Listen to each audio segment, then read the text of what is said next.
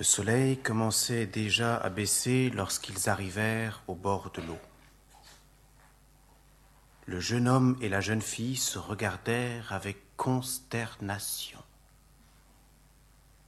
Il n'y avait pas moyen de passer la rivière, aucune barque dans les parages, aucun pont. Qu'allons-nous devenir? demandèrent leurs yeux. La forêt les contemplait d'un air désolé. Sur l'autre rive, les tournesols étaient plongés dans la méditation. Comme j'aimerais vous aider, disait la rivière. Une idée audacieuse illumina alors les traits du jeune homme. Tu sais nager demanda-t-il en se tournant vers la jeune fille. Nager répondit-elle étonnée, mais son regard s'épanouit aussitôt. Oui, je sais nager. Tu oserais nager avec moi si je portais tes vêtements jusqu'à l'autre rive demanda le jeune homme. La jeune fille frissonna à cette proposition audacieuse.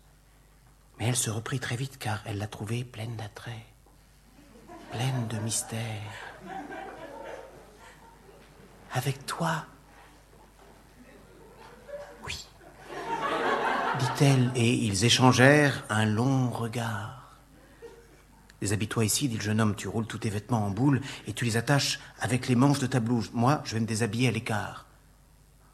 Il s'éloigna à pas rapide. La jeune fille se mit alors à rougir et regarda effarée aux alentours comme si elle avait promis une chose impossible. Mais lorsqu'elle vit que le jeune homme, assis un peu plus loin sur la rive, était déjà en train d'enlever ses vêtements en lui tournant le dos, elle se dit Je suis une enfant. Et elle se déshabilla vivement. On entendit alors le jeune homme sauter à l'eau au milieu des joncs qui bordent la rive. Il prit ses bottes, les plaça sur sa nuque et les fixa autour de son cou avec un des lacets. Puis il mit son paquet de vêtements par-dessus et le ficela à l'aide de l'autre lacet. Je suis prêt, cria-t-il par-dessus son épaule tout en observant la rivière. La jeune fille noua hâtivement tous ses effets dans sa blouse. Son corps blanc vibrait de pudeur, sa peau frissonnait d'impatience. Elle se jeta dans les flots et nagea en oblique pour aller se cacher un peu plus loin dans les prêles.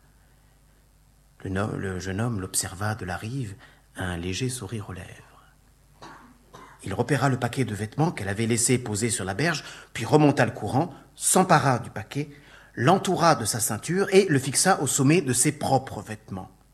C'était tout un fardeau qui se dressait par-dessus sa tête sont en sûreté à condition que j'avance sans précipitation, se rassura le jeune homme.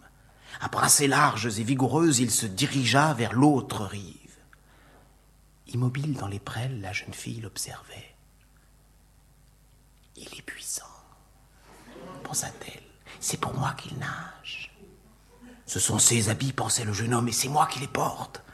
Lorsqu'il atteignit l'autre rive, il détacha le paquet de la jeune fille et le posa à terre précautionneusement. Puis il nagea un peu plus loin et lança ses propres habits sur la berge. Il se tourna et aperçut la jeune fille qui attendait toujours dans les prêles, toute tremblante. Eh bien, tu es encore là-bas cria-t-il, bien que ce fût son vœu le plus cher. Oui, répondit-elle, j'ai oublié de me mettre en route. C'était si amusant de devoir nager. Tu veux que je vienne te chercher Tu te sentirais plus en sécurité.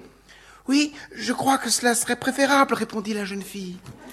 Cette fois, elle n'était plus du tout intimidée. Elle ressentait cette joie profonde et mystérieuse qui s'empare de vous lorsque vous pénétrez dans le monde féerique des aventures, où tout est sacré, où tout est permis, et où le sentiment de rejoindre celui qu'on aime vous ferait traverser des brasiers géants. Le jeune homme la contempla encore un instant, puis s'écria On dirait une naïade parmi les joncs. Il s'élança alors vivement dans l'eau. Et toi, un triton dans les flots, répondit-elle avec des yeux qui, rayonnaient de joie. Le jeune homme nagea vers sa bien-aimée et elle aussi se mit à glisser lentement sur l'eau. Tu nages vraiment très bien, Nayade, dit-il. Et tous deux se rapprochaient ainsi de l'autre rive. L'eau clapotait doucement. Par moments, les blanches épaules de la jeune fille émergeaient des vagues. Ses longs cheveux traînaient sur l'eau qui miroitait comme de l'or étincelant sous le soleil du soir. Que c'est beau s'écria le jeune homme. De ma vie, je n'ai jamais rien vu d'aussi beau. Moi non plus, dit la jeune fille, très émue, mais qui ne savait pas de quoi il parlait. Et nous non plus, souriaient les arbres sur la rive, et nous non plus, opinaient les tournesols sur le talus de la berge. C'est comme si nous nagions dans le fleuve de l'oubli, poursuivit le jeune homme. Tout le passé disparaît, tout le mal se dissout, et nous ne formons qu'un avec la nature qui chante l'allégresse autour de nous. Je ressens tout comme toi, répondit la jeune fille avec une émotion croissante. Lorsqu'ils atteignirent la rive, le jeune homme s'éloigna avec regret de la jeune fille pour aller reprendre ses propres vêtements. Mais il s'habilla très vite et elle n'eut que le temps de défaire son paquet lorsqu'il la rejoignit. Il se tenait devant elle, devant ce corps frémissant qui n'éprouvait plus aucune pudeur. Je peux sécher tes cheveux? demanda-t-il amoureusement. La jeune fille acquiesça du regard. Il prit délicatement la longue chevelure mouillée et laissa couler l'eau entre ses doigts. Les yeux de la jeune fille se troublèrent, elle inclina la tête. Il glissa ses mains autour de sa taille. La jeune fille frémit de tout son être. Elle posa doucement ses mains sur les épaules du jeune homme, puis les passa lentement autour de son cou. Une joie intense les envahit tous deux.